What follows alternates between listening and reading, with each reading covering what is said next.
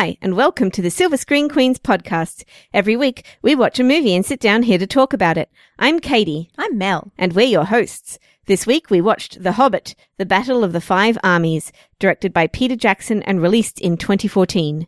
The plot of the movie goes something like this. The dwarves' reclamation of Lonely Mountain sets off a violent chain of events as the denizens of Middle-earth fight over their claims to its various treasures. Um, in this episode, we will not only be discussing the third Hobbit film, but also all of the Lord of the Rings and Hobbit films that exist. Well, not all of them, not the animated one, but you know, all of the, The Peter, Jackson, ones. ones. because you can't really do one without the other. And as if you're a listener of this show, you probably already know, The Lord of the Rings is one big movie, although it was released as three movies. And I think it's probably most useful to look at The Hobbit the same way, even though Yeah. we've seen them separately. Um, I actually watched all of the Lord of the Rings and Hobbit films um, leading up to this, Mm. um, mostly because the end of the Hobbit, the Battle of the Five Armies, makes you want to watch Lord of the Rings again, which is what I did too. but not necessarily in a good way. It makes you want to watch Lord of the Rings in a I want to go watch Lord of the Rings because they were better way. yeah. um, so and yeah, I watched it with Jelly, who'd never watched The Lord of the Rings, so he was actually watching in chronolog- chronological order. So immediately we finished The Hobbit, we were able to watch all the others, so we just kind of marathoned them. excellent. Well, that is the best way to do it. But I haven't seen the first two Hobbits since they came out, but I, I think I've okay memory of them. Particularly, I did. I the watched second. the first two last night and, and this morning and, um, I mean, watched is kind of a strong word for what I did, which is to sort of put them on and then do other things while they were on. Mm. Um, I mean, I sort of did that with the Lord of the Rings ones as well because I was watching with my sister when I was visiting and we were kind of on our phones and, you know, Mm. hanging Oh, out yeah, and I did a bit of that with too. Lord of the Rings on. But the thing is, I kept stopping doing other things to watch Lord of the Rings. Me too. And to talk to my sister about Lord of the Rings. Yeah. And I didn't keep stopping watching The Hobbit to do other things apart from in two scenes, which has led to my assumption, assertion that The Hobbit has two good scenes in three movies. Mm. Is it Smaug? Smaug and, and Gollum. Yeah. Those are the two good scenes in the three Hobbit movies. and they're- they both There's in the Riddles in the? Dark. Oh no, the Riddles in the Dark in the first movie. Yeah. Riddles in the Dark is the end of the first movie. Mm. And like Gollum just kind of suddenly comes in and brings the movie to life. Mhm. Like it was sleepwalking before that. Yep. And then Smaug is the end of the second movie. And the conversation is better than the battle, but the battle that follows it is pretty cool as well because Smaug looks cool. Mm. Um, but- cool. And sounds cool. Yes, it's Benedict Cumberbatch. So those two moments were the only two moments where I actually stopped and watched the whole scene. Mm. There were other little bits that I think are good scenes, but they're not like great show-stopping scenes. Do you know what I have think to watch? the best bit about the Hobbit movies is, is when they just stick to telling the story of the Hobbit, which is you know riddles in the dark, does the Smaug stuff. I really disagree with that actually, apart from those two things, because I think aside from those scenes, the best thing in the Lord of the Rings, mo- I mean, the Hobbit movies is the, dw- uh, the elves. Mm. Mm. And the elves weren't in, Oh, or right. like Tauriel, my favorite. Tauriel and Thranduil and to a lesser Legolas. extent Legolas, although Yeah. Legolas was all right in the third movie, but that was balanced out by Tauriel damseling through the whole thing. So uh, the um Lee Pace's Thranduil is brilliant. Oh my god, Um, he's he's so good. Uh, In when he rocks up in the third movie on his big moose, It's an elk. an elk. I'm sorry, whatever giant thing with antlers. Oh my god, he's just perfect. I know he's so wonderful. I love him so much. But also, um, there's a scene that I'd actually forgotten in the second movie where he shows Thorin that his face was scarred by the um Some battle he'd been in. I can't remember what it's called. dragonfire. So we talk when we reviewed that uh, the Desolation of Smaug last year in the holiday episode. We actually talked about that as being one of the highlights of that movie. Yeah, that was a moment when I a moment when I had to stop and watch, and also when Thranduil is talking to that orc that Legolas brings. But basically, anytime Thranduil's on screen, I was watching, which was you know not the case with like the nine comic relief dwarves and then the three whose names we know and that guy with the white beard. Yeah, that's and uh, that was probably that was again. This is something we discussed when we reviewed the second one. They don't make any effort to characterize the dwarves. They other do. than the famous ones. They do a little bit in the first one with Jimmy Nesbitt dwar- dwarf, Oh, yeah. who gets to he gets a cute little scene with Bilbo in the first one.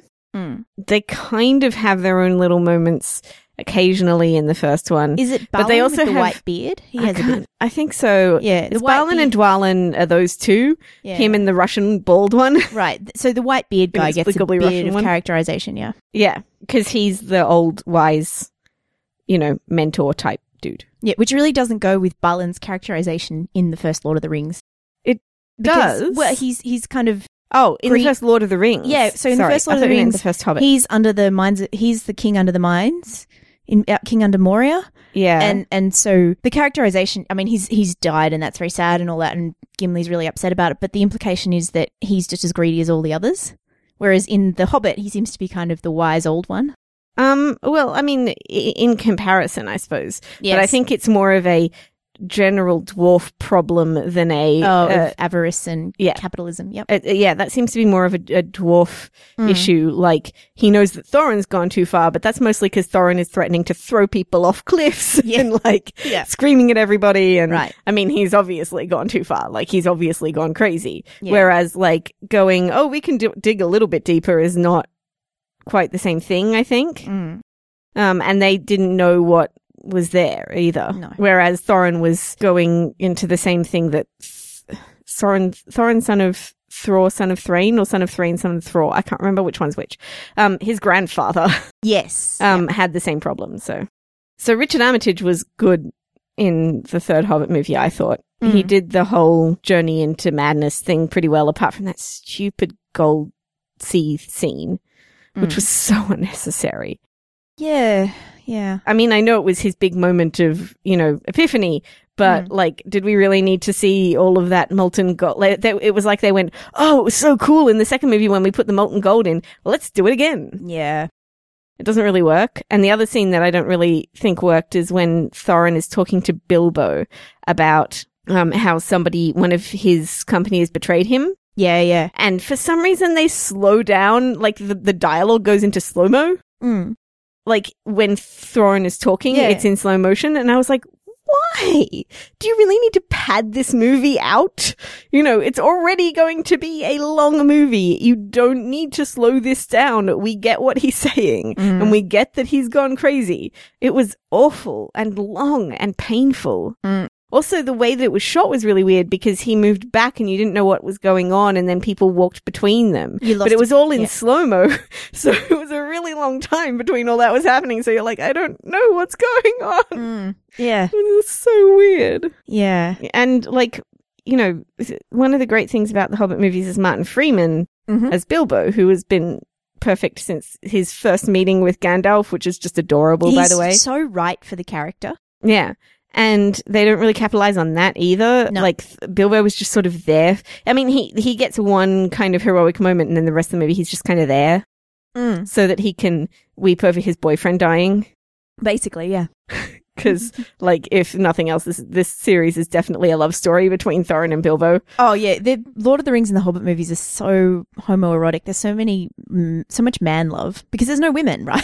So- Yeah, but also th- the They Thorin really- and Bilbo were really, really like, Yeah. oh, you betrayed me, and it's all about being betrayed, and I forgive you, and I wish more people were like you. And then Mm-hmm. Thorin dies, and Bilbo's like sobbing over his body, Yeah. and oh my god! yeah. And then he says the eagles are coming, and you're like, Pippin did it better.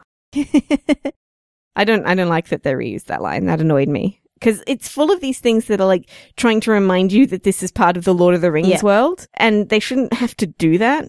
And there's also like, Azog, as much as I like Manu Bennett, and as much as he tried, he's not a match for Sauron and like the original villains Mm. from the original series, you know? Like, No. he's just not that scary.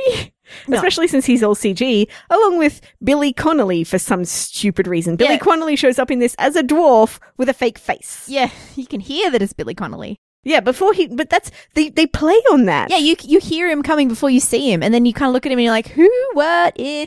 Yeah, nobody, they, they did that so that you would recognize who it was because once you look at his face, you're like, I don't know who that is. Do you know? I think that's a problem with the dwarves in general is that there's so much over their faces. Like, Well, get- that's why the three pretty dwarves- dwarves don't have stuff all over their faces. because I like it's completely consistent that dwarves need to have beards and things like that. But you could recognize John John Rhys-Davies Mm. in the first series when he was Gimli. Like he had his big red beard and stuff, but it was all of his eye area and stuff was normal. But they've all got so many big fake noses and eyes and eyebrows and just crap all over their faces that I think it's part of the reason it's so hard to characterize them all. Well, they're cartoon characters essentially. The other dwarfs, they're they're funny, bumbling cartoon characters that, like, uh, and then when it comes to them actually battling, you don't believe any of it. Yeah, and I think that's kind of a does a disservice because we we're talking before about the how the characteristics of dwarves, and dwarves are really proud. Mm. Like it's really important to dwarves to maintain face and to I think they've got a, like a bit of a because they're shorter and smaller than everybody else. They're used to being underestimated, and so they are very very They have little man syndrome. yeah, I was trying not to say that, um, but yeah, they have a, yeah they have little man syndrome. Like they don't want to be treated by as just little men by the men. They Or the elves, or the elves, especially. I mean, the elves and the Are just dwarves just, hate each other so Yeah, much, and so- and it's so funny. I know it's supposed to be a point of drama, but it's so it's so funny. It's Mm. funny when Thranduil and Thorin are th- throwing tantrums like babies. Mm. You know, like it's not when when Bard the bowman comes to talk Mm. to Thorin, and Thorin walks up to this little gap, and he's like, "I'm listening," and you're like, "Are you kidding me?" And that's not supposed to be funny, and everybody in the cinema laughed. Right? Like he's he's acting like a three year old throwing a tantrum. yeah, Like it's ridiculous. But what you were talking about with the saving face and the yeah. looking so, proud. So it doesn't. It, it that's why making them into cartoon characters feels a bit off for dwarves because that's not what dwarves are like. I know, but I mean, Gimli was usually the comic release in, Yeah. relief in the Lord of the Rings series, but also They had a lot of dignity though. I know, but there's also the fact that I think a lot of the reason that they're so into their hair and their appearance is because of that pride as well. Elves Ah. have the same thing, right? the Right? plaits in the beard. Yeah, all the pl- bla- braids in the beard and the gu- beard and the guy with the three pointed hair and Yeah. like this is and and um Thorin's grandfather as well had all these decorations in his and beard. the, and the gold and things. yeah, exactly. That's that's all part of like Presentation. their presentation as uh, what they want to be seen Right. as. yeah, it's, it's a bit like the elves when they they're in battle formation. They're quite f- um flamboyant. Flouncy. yes. I thought you were going to I was, say I was waving my hand around. No, I was going for flamboyant, but I was couldn't remember the word flamboyant just for a second. There. yeah, but they are super flouncy anyway. Yeah, they do They do- all oh, kind they of flounce, flounce out of the way and in then their- flounce back into formation. especially Thranduil in his big long robes and Love Thranduil. and Oh. like Legolas always. But then compared to all the other elves, Legolas is like you know so different. Especially by the time we get to Lord of the Rings. Well, I mean, Legolas is, is pretty anti dwarves in Lord of the Rings. Also, watching them. Oh, he is. I'm he- sorry. I mean, he's less flouncy. Oh, yes. He is a bit flouncy, but he's much like when you look at his father and you look at him, and he's kind of like he, he makes him seem fairly simple. Well, comparison. yes, I suppose so. But there- also, you there's there's this huge, huge difference in the two Orlando Blooms in mm. the in the Lord of the Rings and the Hobbit. Man, like not just that he looks older because he does look older. Yeah. like you can't stop ten years of aging from happening. But also the fact that um he has learned a lot about acting between Lord of the Rings and the Hobbit. I know he's gotten so much better, isn't he? Great. he has he's gotten so much better and so like watch going back and watching lord of the rings and he's standing in the background making faces and that's basically all he does But and every think- so yeah, often he delivers a line really flatly a diversion. a diversion yeah Um, do, I think he was just like he was straight out of school or drama school when he went Yeah, to Lord of the Rings. Like he was a 20 baby. 21 something like that yeah he he was the same age we were when Lord of the Rings came out. And uh, no elijah wood was the same age that i was when the movies came out because he No. turned 18 filming the first one no, Elijah Wood was born in 1980, so no, he's not the same age as you. he he no no he would be like he was he turned 18 while they filmed the first one Yeah, right so orlando Well, it must be 1981 then, but he's he's like a little bit older than me. But Orlando Bloom is kind of the same age, but a little bit older, maybe by a couple He's of a little Like, bit older done- because- he got he was out of drama school or Yeah. something. and Elijah Wood he he t- turned 18 when they started filming. Right. Like he had his 18th birthday in the Shire in that place where they bump into Merry and Pippin Mm. in the farm. Right. That's when he had his 18th birthday. He was an infant. And he did. He looks like a baby as well. Yeah. Oh. um so he was genuinely just very very young at that Mm. point. And like the hobbits in the Lord of the Rings their ages were the opposite way around from the books. Yeah, yeah, yeah. Sam was older, and um, Merry and Pippin were older again. I think is that right? No, Dom's younger than Sam. Sean. Dom's younger than Sean. Billy's the oldest, and then S Yeah. Sean, then Dom, and then Elijah. then Frodo, yeah. But so, it but it it's works the for it's the the exact dyn- opposite yeah. of what the books But it actually works for the dynamic. Oh, in- yeah, it works. between them. It works so much better that they are all older than him, but also that the way Merry and Pippin are as well. yeah. I mean, yeah. I mean, I have no complaints about the ages. I just thought it was interesting. Yep, yep. But there's also the fact that Tolkien doesn't really describe anybody. Mm. He takes ages to describe a hill, but he can't describe a character. Tolkien's also, I noticed because I picked up the books while we were watching them and I just didn't really read them, but I just looked at the chapter order and his storytelling's not great. No, I know. I've said that many times. He he just everything happens in blocks. Like in the Mhm. second book, we have like half a book of the.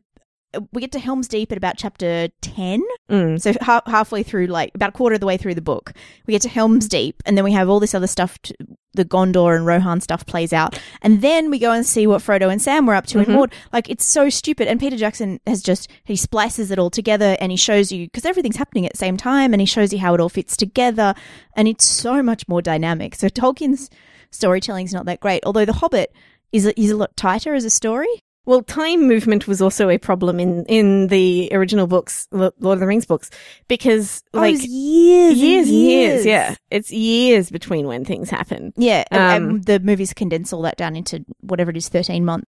Yeah, exactly. So that's that's nice because it's it's a lot less uh difficult to try and work out what's happening when. Um I don't know. I I think Lord of the Rings there's something about there's like a magic to Lord of the Rings that comes from I think a cast that was really really close knit and going on this adventure together and um a a group of people who from like the very bottom up to the very top all really really cared about what they were doing and wanted to create Middle Earth and wanted to create it well. Um, so you get like people making chainmail by hand for months and people, you know, doing tiny little details in all the hair and stuff. And, and then the little changes to script would come on the day that they were filming because they were still perfecting the script on the day they were filming. And like they would make Middle Earth and then they would augment it with CGI. But it seems like in The Hobbit, they made Middle Earth with CGI and aug- augmented it with New Zealand Mm. in some ways. Like it doesn't seem as real or as as um Yep. or as magical either. Like the Yeah. the cast kind of connections weren't there, and, And I and- and for a second there, I was like, I wonder if it's because I have such a connection to these movies because I just fell so in love with them, and they were sort of my introduction to nerd world and all that kind of stuff. They weren't really. I was sort of into it a little bit earlier than that, but they were when I really, really fully nerded out for the first time. And I wonder if it was just me, but watching them again, and even watching them with Jelly, who didn't have that connection, you really, really see the journey that they go on through the movies, and it's Mhm. you feel it like you. I, I can't watch them again. I want to watch them again, but part of me is like, I'm not sure I'm ready to physically go through that again with them all because it's such a like such a journey and it's so life changing for everyone involved, but it was also life changing for them off screen, and you can see that happen. Mm, And then by the time you get to the the three endings, they're all just, you feel like you've earned them, mm. and they're just and it just it wraps up perfectly with Frodo going off to the Grey Havens, and it's just like you, it feels really complete and Mhm. really perfect. Yeah. And yeah, I mean, and the problem with The Hobbit was that you kind of lose track of it being Bilbo's story because it never really was. Yes. He's just sort of along for the ride and there's not, like, really more than anybody, I think, the whole of The Hobbit and Lord of the Rings is Gandalf's story. Um, Gandalf starts out as like this, you know, meddling wizard who accidentally starts a war and then has to fix everything. And then by the end of the third Lord of the Rings movie, he's finally able to go because he's like completed this fight against Sauron, basically. Hmm. And he sets everything into motion. I mean, if anybody is the protagonist of the entire six movies, it's Gandalf. Mm-hmm. but it, it does lord of the rings does always feel like frodo's even there's some really distracting flamboyant side characters who are really interesting and you go into their stories for a bit and it's great but it really do you do always come back to frodo Mm. but you're right it, it's sort of like bilbo just pops in and out every now and then and, and especially as we wrap up the, the story of the hobbit before the credits even roll in the third movie. Like we destroy, defeat the dragon, and they, the dragon attacks Lake Town, and they defeat the dragon. Bard Bowman defeats the dragon Yeah, the major conflict of the f- of the movies is resolved.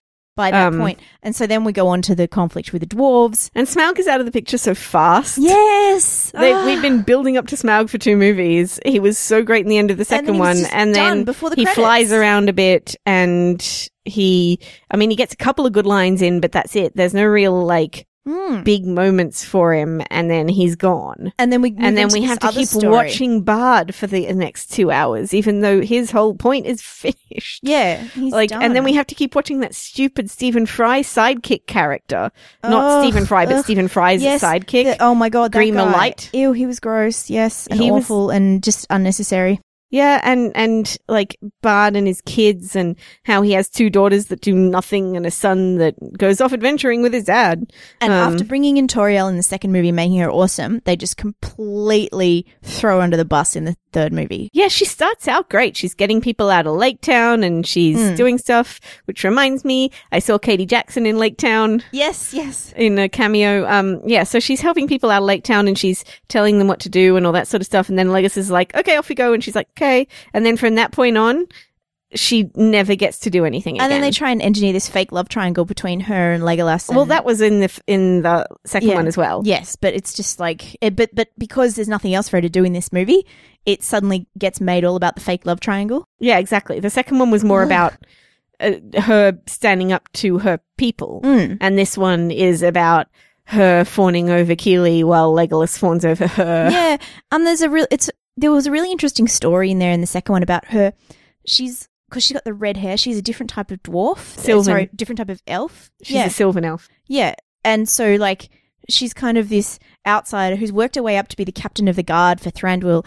And there's this really interesting story in there about her and her backstory, but we kind of go nowhere with it.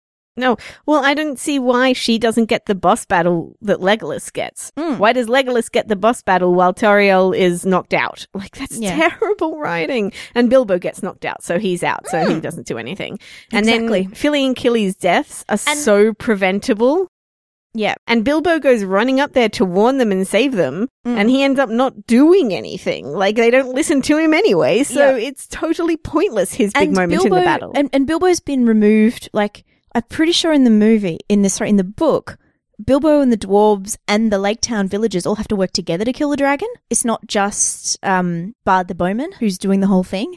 I really don't remember. I know the battles are not nearly I- I as feel- detailed in the books Yeah. as they are in I the get movies. that they're not, but I do remember a real element of teamwork. About like it took them some time to solve the problem of realizing that you needed to take the the dragon in his like vulnerable spot. Yeah, but they already told us that in the Yeah. second one. Uh, I, but Bard very definitely knew that in the second one. Yeah, yeah, he did. But there was no like working together of the dwarves and No, and because the- they were- and Bilbo in helping him do it. It was just Bards like How was he going to get there? But yeah, it meant that like Bilbo had a story involving him and Smaug and the sparkles in the in the in the cave. That was actually really well done and really and really good. Oh, you mean the Arkenstone? The Arkenstone that was the heart of the mountain. The Oh, Arkenstone yeah, yeah, that was the all the power. The Arkenstone that was completely dropped. Who has the Arkenstone The at the end of this movie? Who has it? Nobody we- knows who has it at the end of this movie because nobody cares who has It's it at the end of this movie. It no longer has any purpose, so it's just not there anymore. I mean, it might be relevant. Oh my god! Anyway. What happens to the people of Lake Town at the end of this movie? What like, happens to the people of Lake Town? stuck in a in another city near the mountain? Do the elves get their pretty sparklies that they want? Like all of the plot that leads up to this is just dropped. There's no. What happened to those big worm things that ate through the mountain? They were just like the advance guard of the um that army. Yeah, but there's this whole thing about how scary they look and it's so doomy, and then they just go away. and we Like, never see them again. and we never see them again. Exactly. Like you can't keep building things up and then going, and we're done with that, and we're done with that. They drop Beorn on the Eagles come, Mm. like you know, and Of so course. everything's over because the Eagles are there. Um, the Deus Ex Machina are there, and then they drop Beorn on them Mm. on the orcs, and Beorn just sort of goes through, but there's no kind of actual like getting to see Beorn fight or any of that sort of thing, and he's only there as like lip service to him being in the battle. I think. Well, even the battle itself is kind of lame. It's super lame. It's just There's like, a couple of really good moments, like the the orc that headbutts the wall at Lake Town, Mm. and like, oh no, cave troll it headbutts Yeah, the yeah, wall yeah, and then yeah. kind of falls down and stuff like that. Uh, But Mm. that feels kind of like a rip off of the um the Olympic torch guy from the from Helm's Deep in Two. Towers, who comes up and does the gunpowder bit. Yeah. Um. So yeah, nothing feels original or. Well, the fight between Thorin and Azog felt original, but I don't know how good that was. that was a good fight actually on the ice. Yeah, but a couple of moments it felt kind of cartoony. Mm. Like, you know, they felt a bit silly. And and other times it kind of worked. There was one with Legolas on the bridge as well. That was more cartoony. yes, there was yes, that's what I was going for there. That was far more cartoony. Also, who are the Hobbit movies for? Uh, what age group are they for? Because when they start out, they seem like they're for little kids. Like, there's all this singing and the dwarves throwing pots Funny and pans to and- each other yeah. and being funny and falling over and and there's all these like kid friendly jokes. And now you raise a really good point because The Hobbit was like this kid book that was written that Tolkien wrote that was written for his kids, I think. Like he he started with The Hobbit, but by the time he but this is interspersed with the Silmarillion, which is real it was written like after Lord of the Rings because it's all the sort of extraneous material and you know it kind of tries to fill in the story in between The Hobbit and Lord of the Rings. But that is f- the full on adult Lord of the Rings style mythology. Yeah. Whereas the Hobbit stuff, the singing, the eating, the hanging, the the dwarves being uncouth and the comic relief stuff, that's from the Hobbit, which is a kids book. And so they're trying to meld this kid stuff, and even like um, although they do bring in um Radagast, who's very, I think, is a kind of a kid friendly. yeah, I was going to bring him up as well. yeah, he, uh, with his animals and his bird poo, like that. That and, was and he has a, a stick kid- insect in his mouth. in the first movie. Like he comes up to Gandalf and he's like, "Oh, I have something on the tip of the, my tongue. I was just going to say it. Oh wait, it's not a thought. It's a stick insect. yeah. Like that's all Yeah. little kid stuff. He's very, right? very kid friendly. I mean, he's, yeah. There's no, it's no sort of accident that he's played by a former Doctor Who. yeah. Like he is, he's really kid friendly, and it like, and they start off being sort of kiddie movies, and that's fine because The Hobbit is a kids book and it's meant to be. But I don't. I think by the time you're getting to a you know a five way battle and uh, k- killing the big boss battle, killing the dragon, like that's well, killing Fili, Killian Thorin. yeah, Um, and well, yeah, killing Thorin in a really, really bloody way. Mhm. Um, the the fights are not, but even the fight, the goblin fight in the first one has heads flying everywhere. yeah, so it kind of like yeah, that's right. So it's sort of who is it for? And it gets really scary too, especially, and this is a problem that's always going to be there, but Gollum is not. Yeah, Riddles in the dark is- He is, like, we first see Gollum and he's savagely beating an orc to death. yeah. um, That's his introduction. Like, he's not somebody that you want to expose Bilbo's- little kids to. Bilbo's not a nice person. He's a burglar. Like, he, I and he's not meant to be a nice not person. really he's meant true. to be, he, but yes, he's not meant to be a nice person though. Like he's he is he's grumpy and he's self focused and he Yeah, but he learned. I mean, his journey Yeah. is going from grumpy and self-focused to being more open to others and helping others and things. I mean, I don't think that he's necessarily but a bad remains protagonist. No, no, but he he also he remains very sneaky and Yeah, but he, but some of those, like, those are some of the things that he does are, are life skills. Mm-hmm. like, you know, when he's talking to Gollum and he's trying to save himself, he uses his wits to save himself. and same. That's not a bad thing to like you know i don't I, I actually don't agree with the concept that you should never ever lie like clearly those were situations in which lying was very helpful to him Hmm. and something that kept him alive he could not take on gollum or smaug Yep. like he's this big and i mean gollum's little too but gollum is a vicious little fucker like he will he he, he does he's he's so unpredictable and scary and he will just attack you with no Mm, notice and and yet so pitiable. And I mean, Gollum is just amazing. Actually, there is. I could go on about Gollum for the whole I did episode. notice quite excellent continuity of character between Hobbit Bilbo and Lord of the Rings Bilbo. Mm. It actually, it, you really see him and and him him being his Bilbo himself. Yeah, I think part of that is Martin Freeman actually taking cues from Ian Holm's Mm. portrayal of Bilbo Yeah. and then kind of amping it up a little bit, like because he's younger and sprightlier and more full of piss and vinegar. exactly. So, and and I th- Martin Free it helps that Martin Freeman is kind of full of piss and vinegar. Like that's him. Yeah. And and he it's sort of it's really funny watching him go from like when he was in, early in his career, he was always playing like these kind of friendly little people, like he's Arthur Dent. But in recent years, more of his personality keeps coming through in his Mm. characters, and so he starts to play these characters who. Arthur was pretty snarky too, really. yeah, yeah. He, pl- he that this is his skill, right? He plays these characters who seem all like nice and friendly, but he's just got this natural sort of snark and cynicism about him. Because he has a hobbity face. Yeah, it just works. He's perfect. Yeah, I mean, yeah, no, he is. He's he's so good. And that first scene with Gandalf, where he's just so he's so rude to Gandalf, Yeah.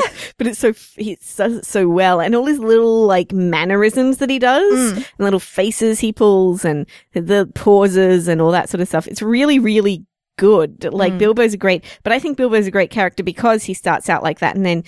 He kind of learns to love the dwarves for who they are and he tries to keep peace and he stops being quite so self-centered, but he's still kind of himself, which is important. Well, yeah, yeah. But he becomes the hobbit that knows about the larger world and, and Mm. has respect for elves and has respect for dwarves and other hobbits don't. Mm. You know, so that's an interesting kind of when he has to go back to that. Mm. Um, that's why he becomes this outsider. I also have this whole thing about how it's all be- all about Bilbo being gay. Mm. Um, because Bilbo was in love with Thorin, Mhm. obviously. Yep. And Bilbo never marries when he comes back. And Bilbo is this outsider because, you know, he sees the world in a way that nobody else does and He's all that sort of stuff. And he's got his, this, He's got a relationship nephew. with Elrond. yeah, like, you know, with Frodo and, and he, you know, mentors Frodo and Frodo is also an outsider and he Mm. feels different to everybody else. I mean, it's just, it's there, right? yeah, yeah. um, Oh, you don't have to dig too hard to find No. gay subtext. But I mean, he was so, ob- there's this, there's this moment when they ask, uh, he's got, he shows the, um, the contract at the end of the movie to, um, another hobbit who's selling all this junk. Mhm. And the hobbit's like, who's Thorin? And there's this pause that lasts like five minutes. Yeah. And then he goes, he was my friend. totally my friend, not my boyfriend at all. And you're like, uh huh, Uh-huh. sure. Yep, Mhm. that sounds the legit. on- the only way that conversation happened where um they had where he's like I've been betrayed by one of my team and he doesn't even suspect Bilbo. I know. is because that they were together. Well, he doesn't even suspect Bilbo, and Bilbo's the only one who's not a dwarf. I mean, Right. come on. Yeah. But also, there's this shot at the very end of the third movie of Bilbo's handkerchief, and he picks it up and he looks at it. I was like, huh, it's just a reminder of home. It didn't click. And then I watched the first one again, and he when he comes, he he and joins the dwarves. He's like, oh, I, we have to go back. We have to go back. I forgot my handkerchief. Oh, and Thorin gives him one. So clearly, that's a nod to the people who are. Oh, yeah, I know, Oh, right? That's so cute. I know. It's so, so romantic though.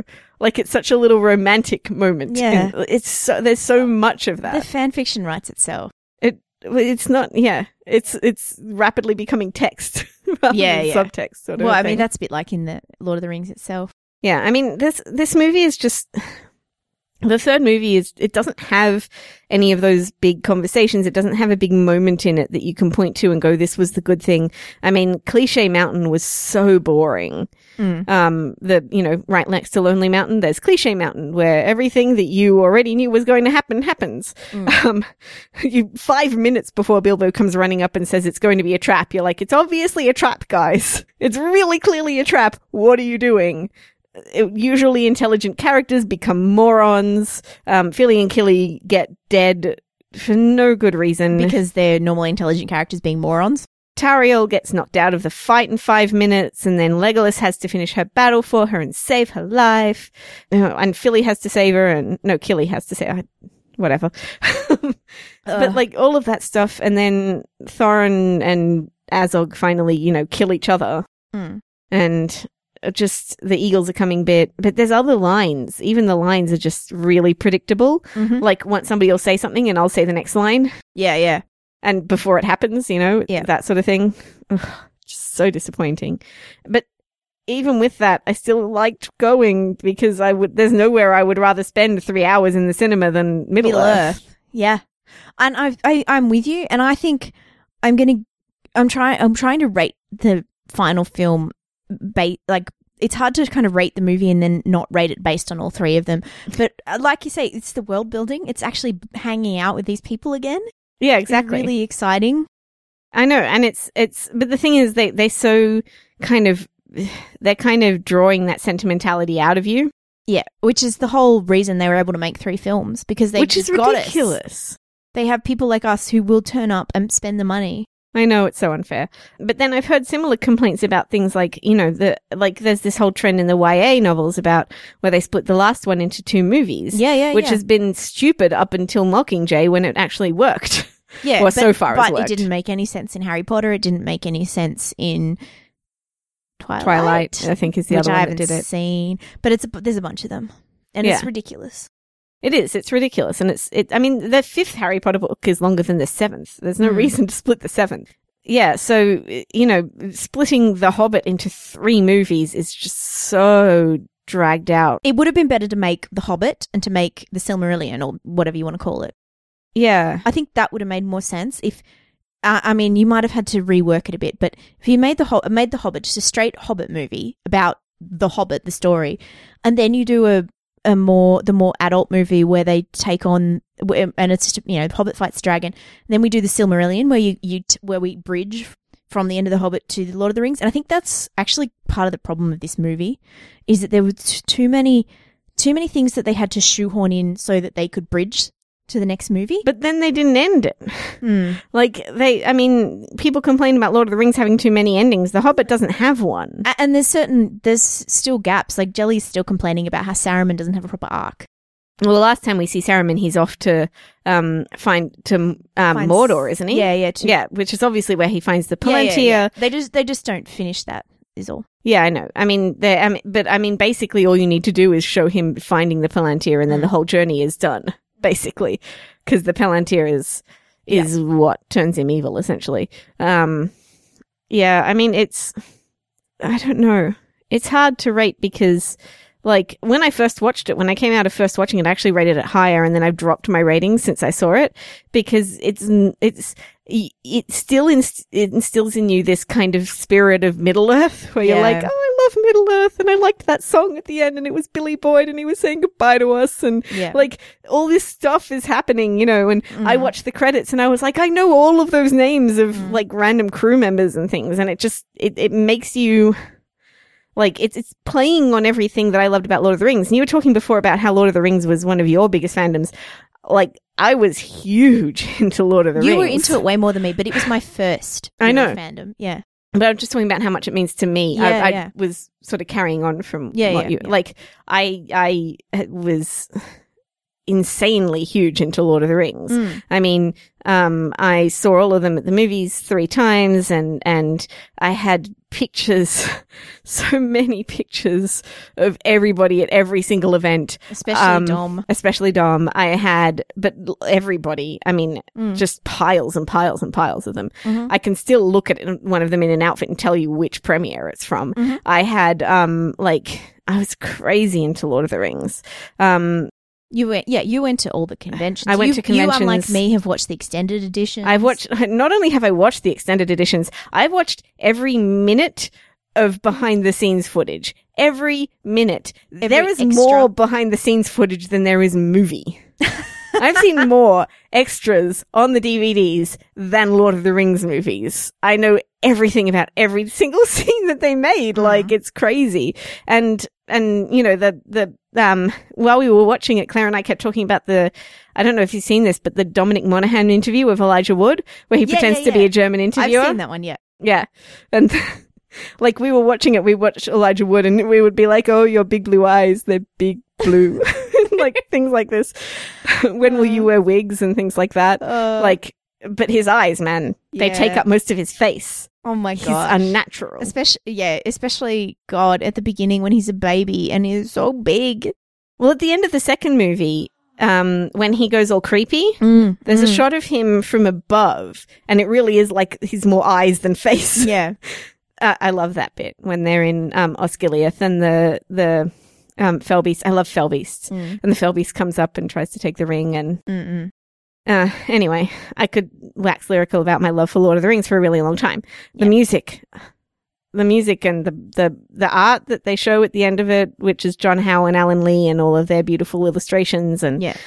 anyway, um, Mm. like I I really um I just don't I'm so sad that you didn't get that with The Hobbit. I think The Hobbit has a level of cynicism and marketeering Yep. that is unbefitting of Lord of the Rings in a weird way. It, it doesn't feel like the passion project that Lord of the Rings was. Exactly. Um, Lord of the Rings feels like a lot of people who really wanted to make these movies. You know, everybody just put and so much into it. The Hobbit it. feels like they all wanted to get back together again for a reunion. Kind of. I think it's also, I don't know. I they invented a lot of interesting s- computer graphic stuff for the Lord of the Rings. Mm. Um, what they did, I mean, it wasn't the first movie to use motion capture, but it was the first one to use it well. First one to get it right. Um, and it wasn't. Uh, they invented this this thing called Epic that made each individual soldier Epic. Epic, yeah. in the in the co- commentary, that's what they call it. Um, New Zealanders. yeah, and it makes all of the individual orcs or people in a battle move independently, Yeah. So that it looks like a real battle, and all this stuff Mm. that they invented for Lord of the Rings. And I think they kind of wanted to show what they could do in yeah, the Hobbit. Because how it had evolved from where they were at the end of that yeah, movie. but I think that made them overuse it. I don't know if it's necessarily a cynical, although it's probably a, a, a cash saving measure as well to do it all computer graphics. Mm. I think it's also that they went, well, look what we can do.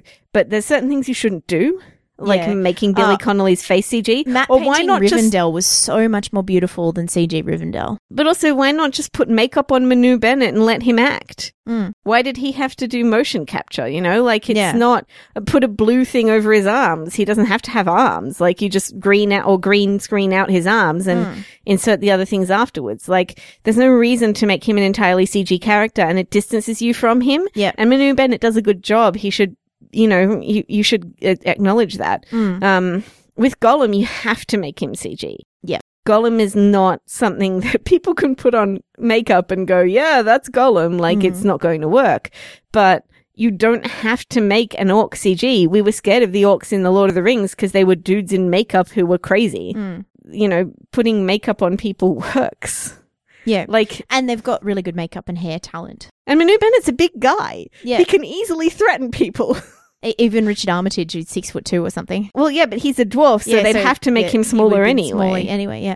And they managed that perfectly well on Lord of the Rings with very little CG and lots and lots of walking around on people's knees. Yeah. and um, there were, and Ian McKellen had a guy, his stunt double. Tall was- Paul. Yeah, seven foot tall. That's tall Paul. Um, I told Claire about that when we were watching it. I was like, whenever they stand next to somebody, it's probably tall Paul. Um, and and you know they'd have tables that when they shot that that moving scene with um Oh, with Gandalf. with and- Gandalf and Frodo. Yeah, yeah, and the tables got two different heights. Yeah. Yeah. And the, this camera moved, so the tables had to move. Mm. And they jerry rigged the tables to move around. Come Mm. on. Do that stuff. Yeah, practical effects. Do practical effects. So yeah, it's it's funny because Lord of the Rings is considered really important as a groundbreaker in CGI, but it's actually a groundbreaker in practical effects. It, it was reliant on practical effects. Well, I think it, no, I In think it was reliant on a really, really organic meld of everything. Mm. Like good performances and good behind the scenes people, practical effects and computer graphics Yep. worked together.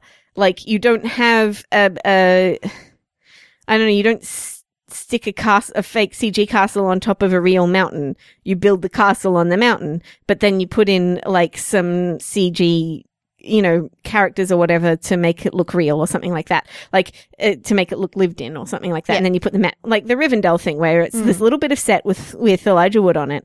And then it's a little bit of CG so that there's movement and, and, and, And it looks matte 3D and then a matte painting behind them. Mm. Like that's how you do it. That's, that's, that's good. And the Hobbit movies kind of lost sight of that. And it's not fair. Yep. And as much as I would like to, you know, I like a lot of people who are in The Hobbit, and I think they did a good job, but there isn't that kind of spirit of camaraderie No. either. Like, there's not that kind of closeness with the cast. So when they get back together, you're like, oh, they're back together, whatever. Mm. Um, you don't really kind of go, yay. well, you don't really feel the relationships between them either. Some of them. Yeah. I think Bilbo, and Bilbo Thorin and- work. And yeah, there's there's a few of them that kind of work For the but brief p- period they're together, Thranduil and Legolas work well together. Work the relationship. I actually think the elves kind of work well together, Mm. and I think that's because the uh, the three of them did kind of form a bond, and lots of the cute, funny stuff that happens behind the scene is actually those three Mm. for some reason. Um, like why those three, I don't know, but it does seem like uh, Mm. uh, those three kind of worked well together. Yeah. Also, Andy Serkis is the second unit director on all of the Hobbit movies, which Mm. makes me happy. That's nice. Okay, I Um, don't know what else I want to say. I've talked too much, so you no, it's go. all right. We we can rate it. Although I just have to tell you about something that made me really mad. The other day there was an article about some of the second unit directors on Lord of the Rings, and it was all men. And I was like, you didn't even mention Fran Walsh Or, Carolyn, Cunningham. I was so mad. I was just like, you idiots. I mentioned Andy Serkis, but uh, who was obviously really good. He did, apparently did a lot of the helicopter stuff, um, Yeah. a lot of the big the um mountains and things. Um, the location scout for the movies just died too. Oh, The main location scout, John Comer or something, Bob Oh. Comer, that's no good. Comer, something like that. Yeah. Um, he was eighty right. something, Yeah. and he died recently. Wow, but yeah, like that. Oh god, who, who that? Talk about a New Zealand tourism ad. Well, that's why I did go to New Zealand in 2009, and I visited Lord of the Rings sets. That's what I did. I think Lord of the Rings works better as a New Zealand tourism ad than The Hobbit does as well. Oh, I didn't even notice that the Hobbit was in New Zealand. There's one scene in the first one Mm. where um, Gandalf and the dwarves and Bilbo are running through a really rocky kind of area that kind of looks like Edoras. Mm. And that was clearly all natural. that was the only time I felt like I was in Middle Earth. Mm. They they enhanced even the places that were real, like the, the Shire, mm. Hobbiton was so enhanced that it didn't look real. Yeah, Like we know that you built this. Why would you? Why would you do make it look fake? I, I, I find Hobbiton hard to look real anymore anyway because I went there. Yeah, but, But- you went there when it wasn't done up. Yeah, So when it was actually done up, it looks a lot, lot more like what we saw, at least what we saw in Lord Yeah. of the Rings, the which Lord is of the a Rings one, lot and more it's, toned down. Yeah, yeah, it is. It's way toned down. I agree, and and it was much more, much, much more like a real village. Yeah. as opposed to yeah, the way it was in the Hobbit. Yeah. I mean, that, I think that's generally the takeaway message here is that Mm. we loved Lord of the Rings because it felt like Middle Earth was a real place that we could go to. Yeah. And The Hobbit doesn't feel like it's a real place that you can go to at all. Mm. It doesn't feel, and that's, I mean, that's part of why none of the characters really connect and you don't really feel anything when they die and, or when they're in danger. Like, you know that characters in Lord of the Rings aren't going to die and yet you feel really, really nervous for them. Like the Shelob scene with Frodo is, is terrifying, you know, Mm. it's creepy as anything. And yet the spiders scene in, in The Hobbit doesn't do anything. So, apart from this great Bilbo character moment where he stabs the spider to death Mm. and then he sees the ring and he's like, oh my god, what did I do? Mm. Yeah, that was cool. Yeah. That was um all right, let's wrap this one up then. Okay. We could talk for hours. Yeah, Um, we really could, especially about Lord of the Rings. I could talk forever. Mm, um I'm giving it 3. What are you giving it? I, I originally gave it three. I'm going to drop it down to two and a half stars because I don't think it deserves three. It's not a real story. I, I, I think my 3 is also for the whole lot of the movies as much Yeah. as anything. But um yeah, fair enough. Okay, so thank you for listening to the Silver Screen Queens podcast. If you would like to get in contact with us, you can do that. Um, we're on Twitter at screen underscore queens. You can find us on Facebook if you look for Silver Screen Queens. Um, we are at silverscreenqueens.com and we have a Tumblr, which is tumblr.silverscreenqueens.com. Um, and if you would like to read my review of The Hobbit, The Battle of the Five Armies, or any of the other movies that I watch, you can go to silverscreenqueen.wordpress.com. That's one queen, not the both of us. Okay. Thank you very much for listening. Bye. Bye.